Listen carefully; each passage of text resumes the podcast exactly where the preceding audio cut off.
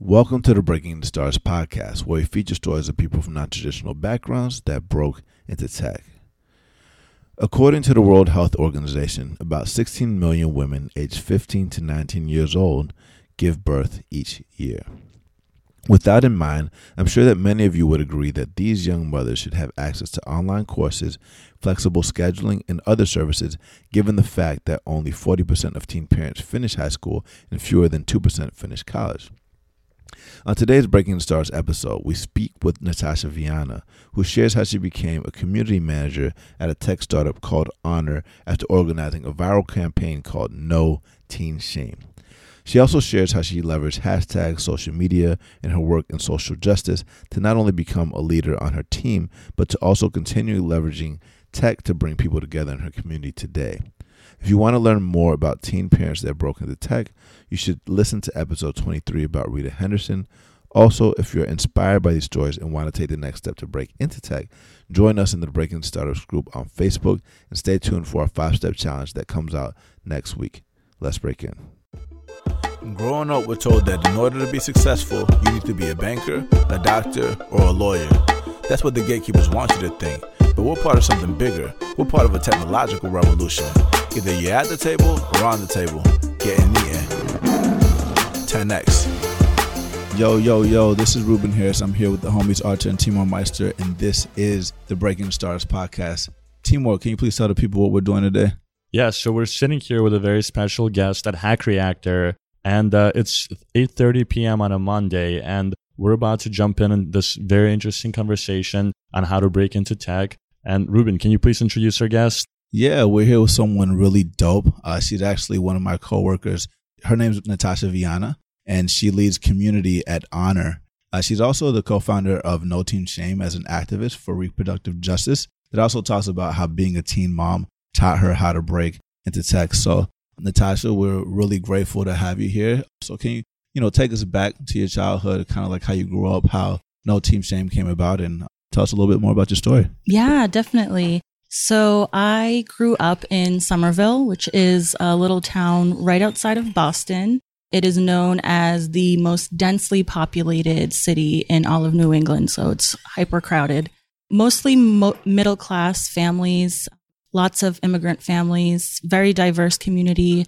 I grew up just five minutes from Harvard Square. And so my house actually was surrounded by either families or graduate students at Harvard. And I was actually the kid who spent my weekends with my brothers playing in the Harvard Yard. and I don't talk like that normally. but um, yeah, so I grew up really close to Harvard and really close to MIT and was surrounded by a lot of amazing students. I was actually in the neighborhood when Facebook was being created and didn't even know it. Wow. Facebook was created when I was probably like in my bed sleeping five minutes away from me. and I had no idea. Yeah. And I, you know, the tech boom during that time also really impacted how my neighborhood was changing. We saw a lot of gentrification. We saw families who were being pushed out so that, you know, they could move in a ton of grad students and jack up the rent. So my community was changing, but I had a pretty stable mom. I think she was like the core of my life. I think she's my hero now. So my mom is an amazing woman. She is an immigrant woman who came to the US in the early 80s from Brazil.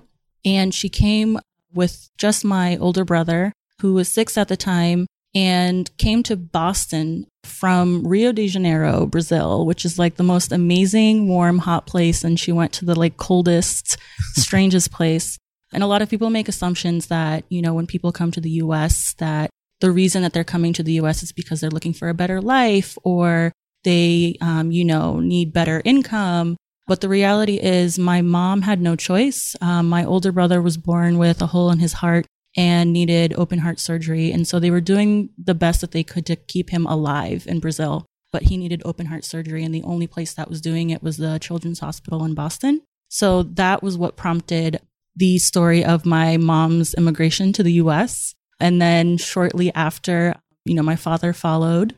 And a few years later, um, I don't remember it, but I know I was born. And so I was raised in a household with my mother, my brothers. Um, my mother uh, was a domestic worker. And so she spent about 15 years of her life cleaning people's homes. Wow. Or caring for other people. And as a kid, you don't really realize how much your parents do for you until you are an adult and you look back at how much they did for you. So my mom would clean several houses a day. You know, she would be on her hands and knees scrubbing the floors. She would be dealing with harsh chemicals. She was severely underpaid, disrespected, and cleaning the homes of people who now have, you know, amazing careers and were able to focus on their work while she was cleaning their homes and caring for their parents. And so I admire a lot of what my mom did, and it's prompted a lot of the work that I've done, both within the activist space and professional space. And so, you know, after years of being a domestic worker, she eventually realized that she didn't have to be silent about the things that she was dealing with. And so she actually became an activist herself around the rights of domestic workers the rights of immigrant women and really talked about the ways in which all of these things are intersectional and you can't talk about one issue without talking about the other. So that's just a little bit of like where I come from. That's an amazing That's- intro. Yeah. Yeah. That's an amazing uh, description of where you grew up. So it sounds like you were right over there by Harvard and all the universities, a lot of opportunity. And then uh, kind of tell us a bit more about like the school you went to. And did you feel like that opportunity was available to you as well, being like a child of an immigrant household? Do you feel like that opportunity was equally distributed in that, even though you were uh, very uh, close to that space, did you feel like you had that? I wish I did, but I didn't. My school was literally like you just had to walk in a straight line for like 10 or 15 minutes and you were at Harvard. And I don't think one person from Harvard ever came to my school to talk to us or MIT, which again was like a straight line in the opposite direction. So we didn't really have access to the people or the resources. The only school that worked with my elementary school was Tufts University, which also is right in Somerville. And, you know, when I was in uh, like maybe sixth or seventh grade, there was a group of college students from Tufts who came to mentor young women and talk about the exciting journey into college and what it was like to apply and all the fields that you could study. But a majority of the girls who came to talk to us were white women, and everyone in my class was mostly of color. And so there was a clear disconnect between the people who were talking to us and us. You know, they were talking about the process of asking your parents to co-sign loans. And I'm thinking, you know, some of us have undocumented parents. They can't co-sign loans, you know, or they're talking about just parents in general. And some of us are being raised by our grandparents. So there were a lot of discussions that didn't really apply to us. And so we physically attended and then we left and just felt like this wasn't helpful at all.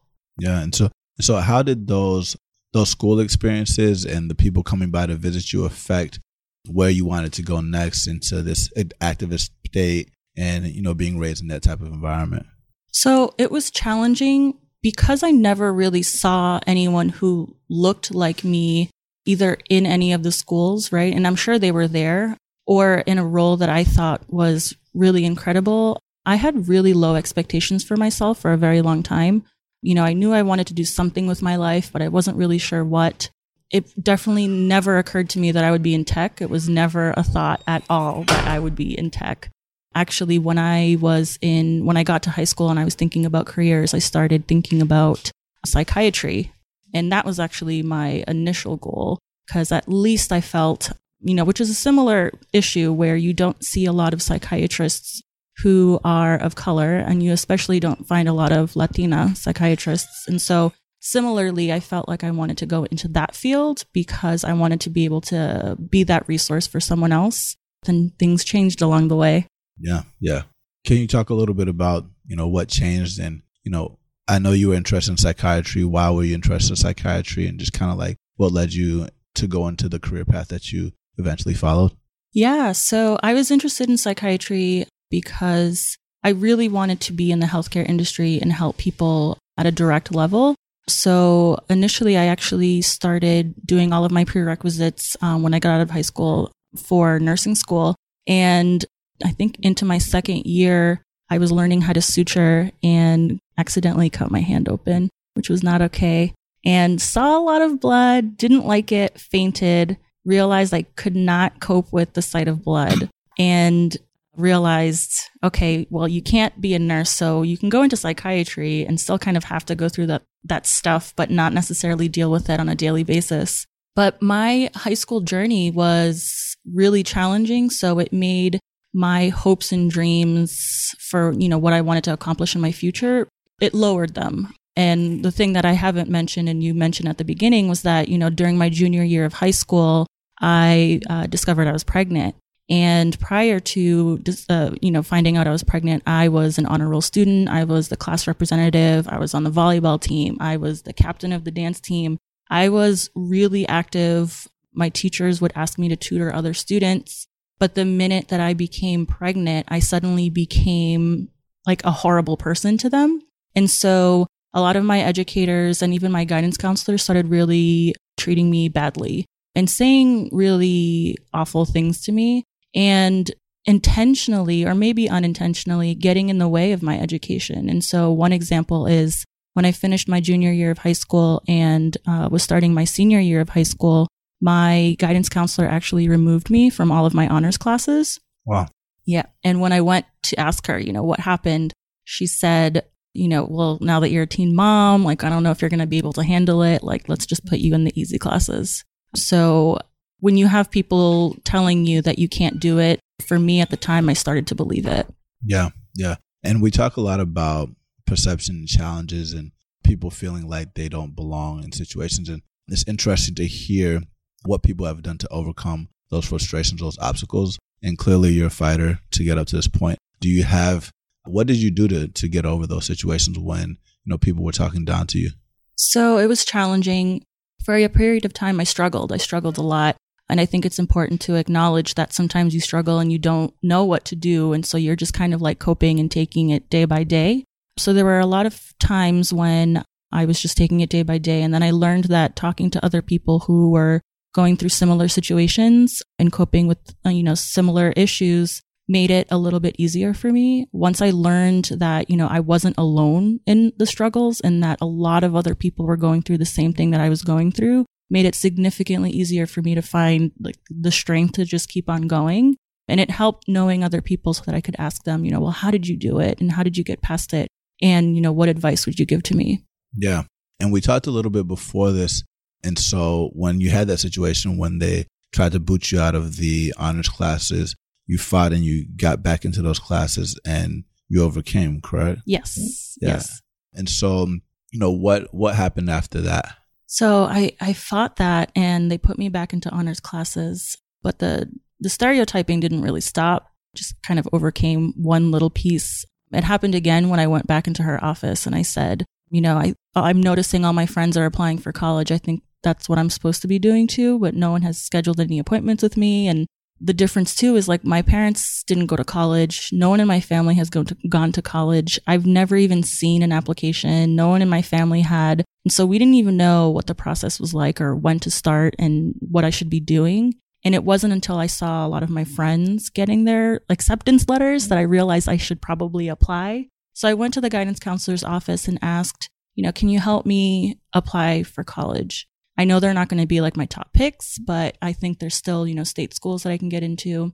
And without even looking up at me or making eye contact, she said, you know, well, teen moms don't graduate from high school. Like, we don't even know if you're going to graduate from high school. Why should we start working on college applications. So again, I just walked away from that situation thinking, well, what if she's right? And I walked away and I considered dropping out of high school. I didn't. I did finish high school and continued on with my educational journey. Wow. So you encountered so much adversity. So just to provide context like this, like when we think about hard classes we had to take in high school or things we dealt with compared to your journey, it's you can't even put put them in the same like sentence. So this led you to college, right? And then you, you decide to kind of major in nursing slash uh, psychiatry. And then did you see yourself going to tech at all, or did did you stumble onto that later in your career? So I enrolled myself into community college where I started studying nursing, Mhm. cut my hand open, Yeah. decided nursing wasn't for me. I actually switched over to business. And then something happened that made it incredibly difficult for me to stay in college. One was I wanted such a fresh start in my life that I didn't tell anybody in college that I was a mom. I wanted to just be treated like every other student. And so I didn't tell my professors, I didn't tell my classmates, and nobody knew.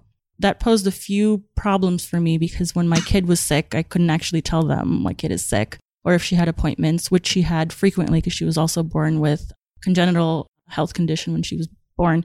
And quickly, I found myself spiraling into more obstacles. I actually found out that I was depressed during that time. Childcare is inaccessible and it's expensive. And I was, you know, 18, 19 at the time and trying to balance a lot and working. So I had to make a decision at that time and I had to decide do I want to continue on this educational journey as it is right now because I feel like that's what I have to do? Or do I look at the big picture, the whole picture, and I prioritize what's most important to me right now? And my situation at the time was focusing on self care and focusing on my daughter and being a good mom. So I actually had to leave school and took a break for a long period of time to focus on being a mom and making sure that my mental health was good and establishing a career for myself, which definitely helped. Yeah. Yeah, and we we talk a lot about self care and friendships and things like that. And,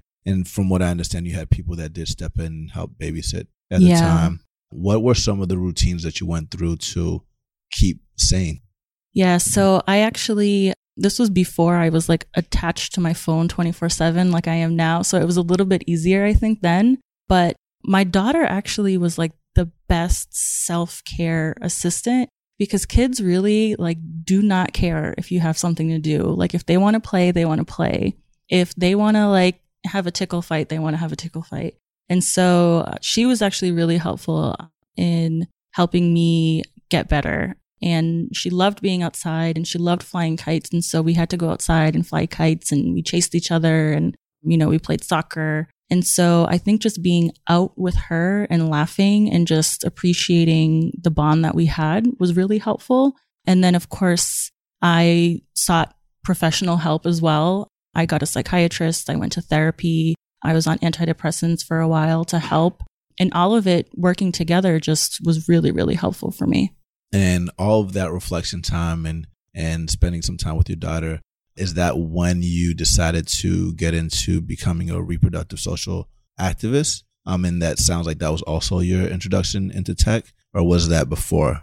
Yeah, so it was actually right around that time. When you're a teen mom, you feel isolated. You feel like you're the only one who's going through these issues. And our society doesn't do a great job of painting us as the valuable and industrious members of society that we are. Like we're raising another generation, but we're treated and framed like we are social pariahs. So, you know, being a teen mom, you face a lot of isolation and stigmatization for the role that you play. And you aren't treated as the valuable and industrious member of society that you are. You're raising another person, but you're treated like a social pariah. And we're framed in shows like Teen Mom and 16 and Pregnant and movies like we're just drama queens that are irresponsible and dramatic. And of course, that's all for ratings and entertainment, right? And so there was a part of me that realized that the stereotypes in which teen moms are forced to face have a lot to do with our mental health, right? And how we perceive ourselves in the world and how we perceive ourselves as moms. And we feel like no matter what we do, it's not enough. And so during this period where I was trying to recover from depression, I actually started blogging about my life because at the time, you know, when you would go online to look for stories of teen moms, they were usually like horrible sob stories of failure and reasons why you shouldn't get pregnant, but you never found stories of people who overcame adversity or obstacles and who could give you, you know, real resources or tips on how to keep going. So I started blogging about my story and that is how I actually started connecting with a lot of people online who were teen moms or who just supported teen moms. or, you know, people who were in similar situations and didn't face the same stigma that I did, but completely understand why they did, they didn't, and I did. Um, and a lot of that has to do with race and class. And so that experience of blogging and being online made me realize that there are so many people out there that are dealing with this. And we are in different parts of the country. We have different backgrounds. You know, we come from different families, but the one thing that we all have in common is that we are facing like the stigma of teen parenthood. We just started talking and it didn't happen until 2013, but we decided that we wanted to just do something about it. And so we started a hashtag and the hashtag started on Tumblr, Twitter, and Instagram. And it was created by seven young moms from across the country who wanted to push back against the ways in which our society stigmatizes young moms and elevate the ways in which we deserve to be treated with dignity and respect and also elevate you know, the reality that every young person in America deserves access to comprehensive, accurate, you know, LGBT inclusive sexual education because you really, it's really not fair to tell young people, you know, don't get pregnant, don't become a teen mom, but not provide them with the information that they need to make that choice and then shame them for becoming pregnant. So that's how I transitioned into reproductive justice and through that, I was able to connect with a lot of organizations across the country and was soon working in the movement. Awesome. Yeah, that's awesome. Um, so at that point, I think you were saying how you, you were still living in the East Coast, right? So what made you move out to the West Coast and what did you feel like you had, I guess, more advantage on the West Coast than you didn't have on the East Coast? Or what was your decision process for moving out to San Francisco? So I was working in healthcare in Boston at the Brigham Women's Hospital. And then I was working at an organization, a youth sexuality organization called the Mass Alliance in Boston as well. And at the Mass Alliance, I was working under a $5 million CDC grant to decrease the teen pregnancy rate by 10% in five years in two cities in Massachusetts. Did you get the, those grants or those opportunities through the hashtag? No, not through the hashtag, but the hashtag was in collaboration with it. Very cool. And so we got this $5 million grant at the Mass Alliance to decrease the teen pregnancy rate in five years by 10%. And replicating kind of what I did with No Teen Shame, we created another campaign with young people in those two cities to elevate the resources that were available and to also talk about the ways in which drama is perpetuated between young people and how oftentimes that comes from systemic racism and gave them an opportunity to talk about the ways in which their society and their environment can sometimes shape the choices that are, you know, quote unquote labeled poor choices. So, you know, long story short, we had a goal for five years and through amazing work with people on the ground and with this social messaging campaign that won several awards, we actually reached our goal on year three. Wow. Wow. And how did you connect with those initial seven women? So those seven women we connected through Twitter. So we found each other through Twitter, literally just venting about like teen motherhood and, you know, how awesome it is to be home on a Friday night with your kid who's puking on you. There's some perks to that, don't worry. But yeah, so I was working on this grant and that actually, because we accomplished such an amazing milestone in three years, the CDC was really excited about the work that um, we were doing. And so there were conferences all around the country and they were sending me around to talk to different people about the work that we did and how they can replicate it and the importance of using positive youth development in the work. And so that led me to a conference here in San Francisco where I was presenting and I was here April of 2015 talking about both No Teen Shame and this work that we did through the CDC grant. So that's what physically brought me to San Francisco mm-hmm. last year. And physically being here allowed me to, you know, through mutual connections, meet someone who was on the executive team of where I work now. And that was where it all began. Shout out to Ren and Melanie. yes, definitely.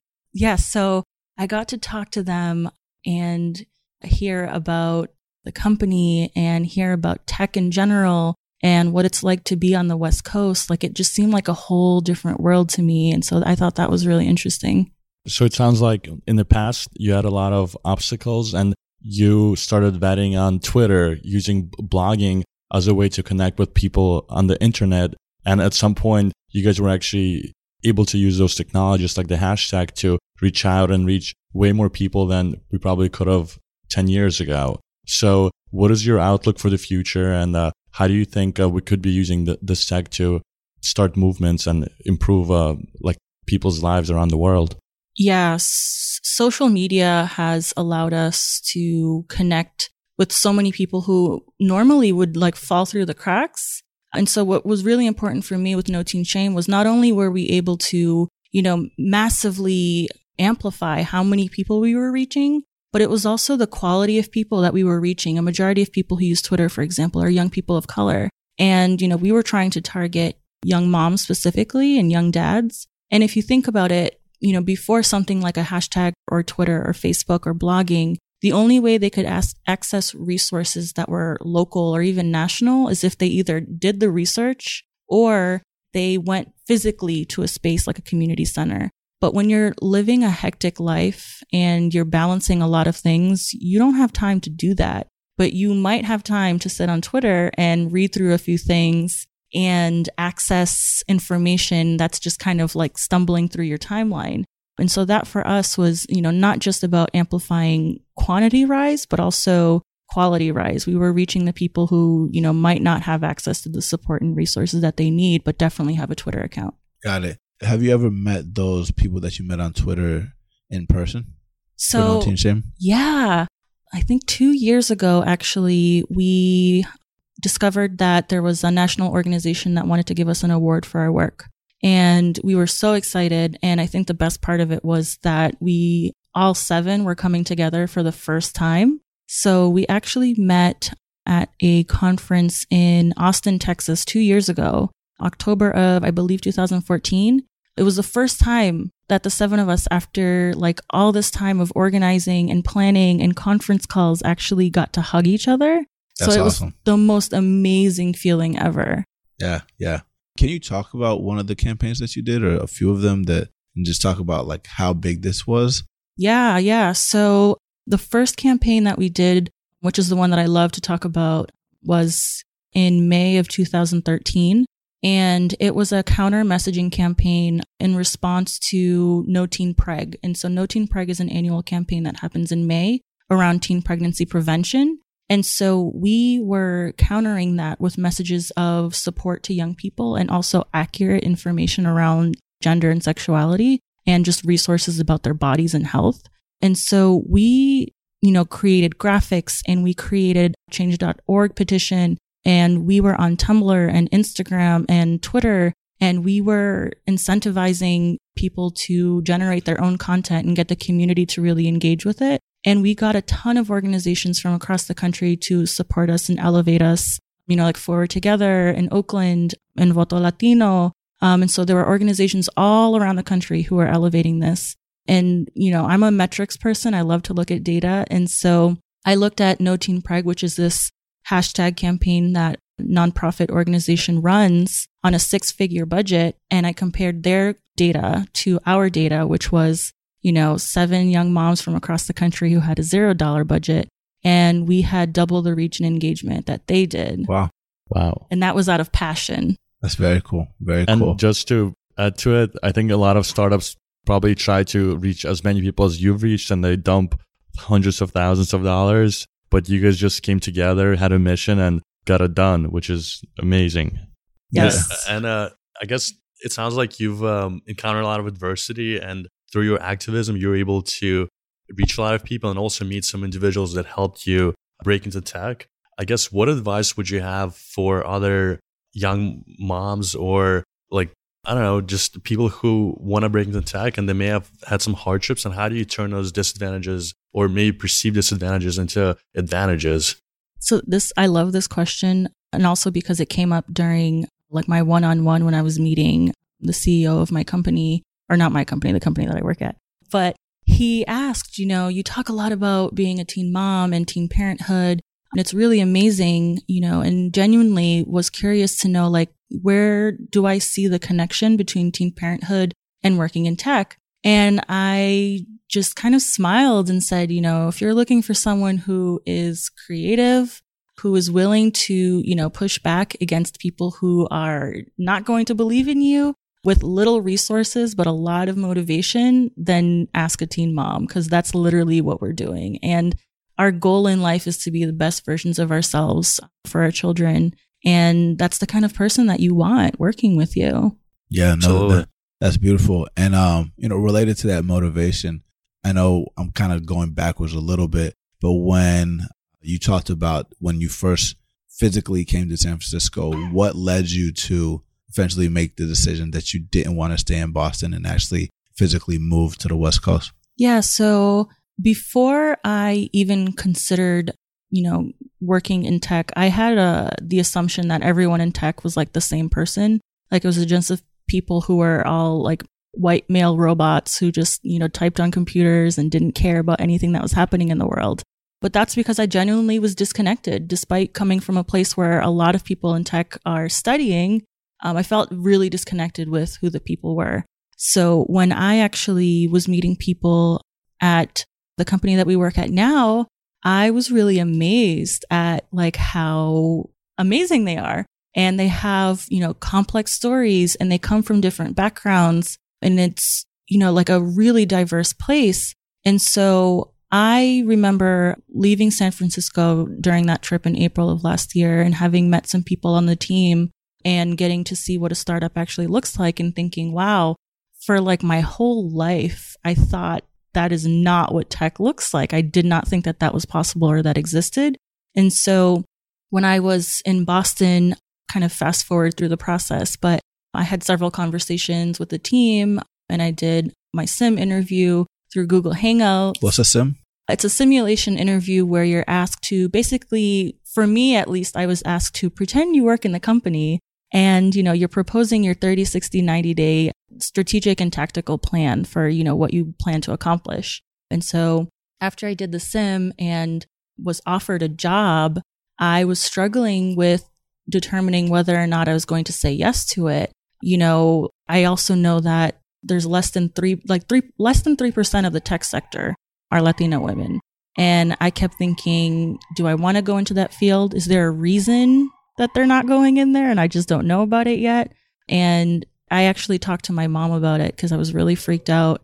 And my mom was the one who said, So you're telling me that there's a tech company in San Francisco who has just offered you a job and really wants you to work there. And they're amazing and they're working on an amazing mission.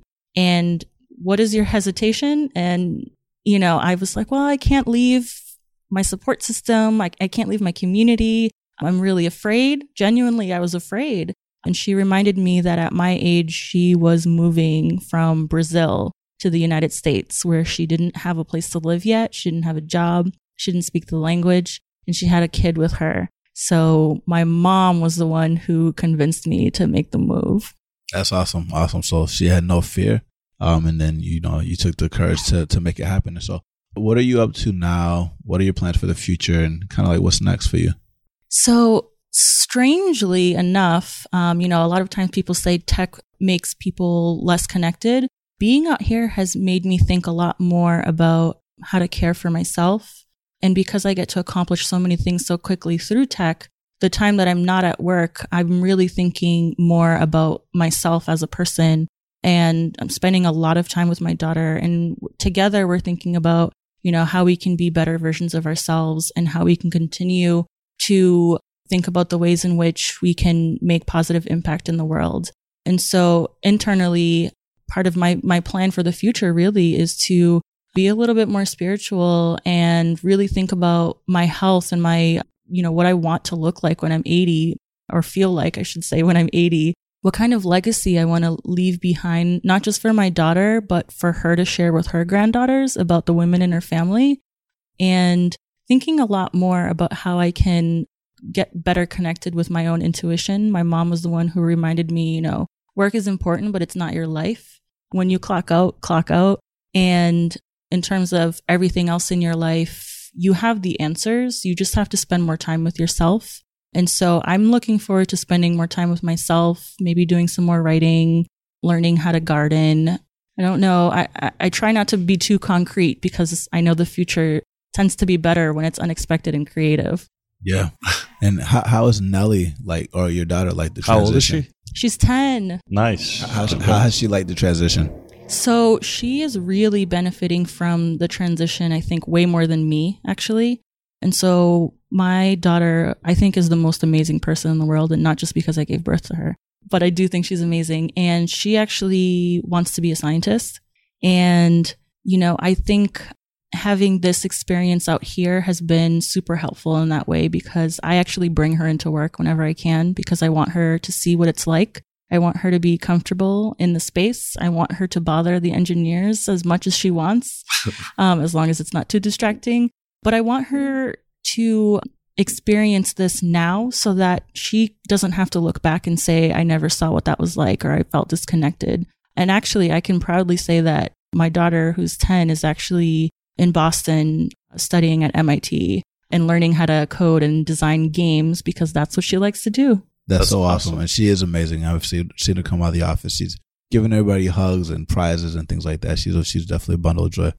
Yeah, it's an amazing story. You're definitely a role model to your daughter, but also to so many women across the United States and to us as well. and to us too. Because when we look at what we've achieved and what you've achieved, it doesn't even come close. so the next uh, part of our podcast, it's the lightning round. So this is where we're going to ask you a few questions and then try to give us brief answers, but provide some strategies, tactics, some resources that you've used to get to where you are today. okay.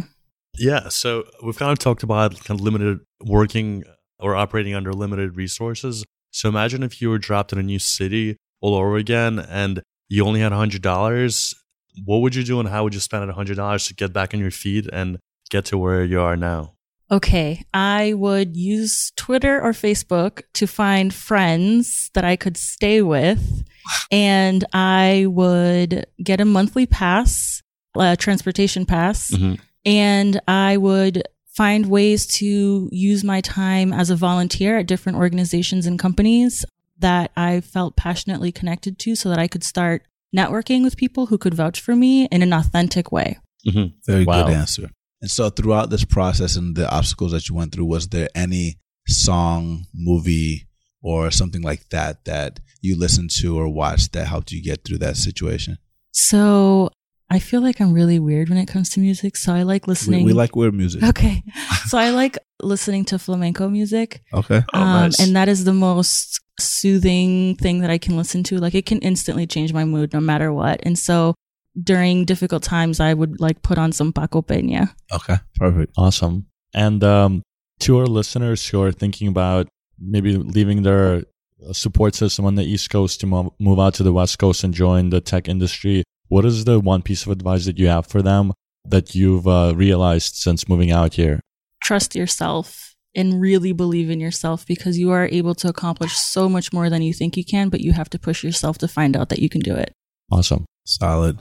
And then what is uh, one thing that you fundamentally believed in that you changed your mind on after going through this process? That tech was bad. It's a good one. um, and last question Can you share any online resources that you found the most useful outside of your blog, which you should give a shout out to, by the way? Uh, yeah. So my site is nvianna, V-I-A-N-N-A dot com. But truthfully, I feel like if you just use Twitter as like a search and you go into the search bar and you type in some keywords or things that you're looking for, you tend to find people who are already sharing those resources. So my resource is using Twitter as a resource. I like it. I like it. Love it. And so, how can people get in touch with you outside of Twitter?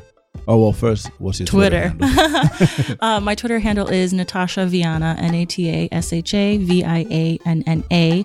There's also uh, a contact form on my website as well. Perfect. Yeah. Awesome. No, she's she's awesome on Twitter, so definitely follow her. Yeah, thanks for taking the time to speak Yeah. with us. Thank Yeah, you for thanks for having me. Thanks for checking us out. We appreciate you for listening and always love your feedback on how we can do better. If you enjoyed this, let us know what you thought in the reviews by going to iTunes, searching for Breaking into Startups, subscribing to our podcast, and leaving a review. Also, if you know someone who came from a non traditional background and is looking to break into tech, encourage them to sign up to our newsletter or tell them to join the Breaking into Startups community on Facebook. Remember, if they don't let you in through the front door, go through the back door, around it, under it, or through it. Let's break in.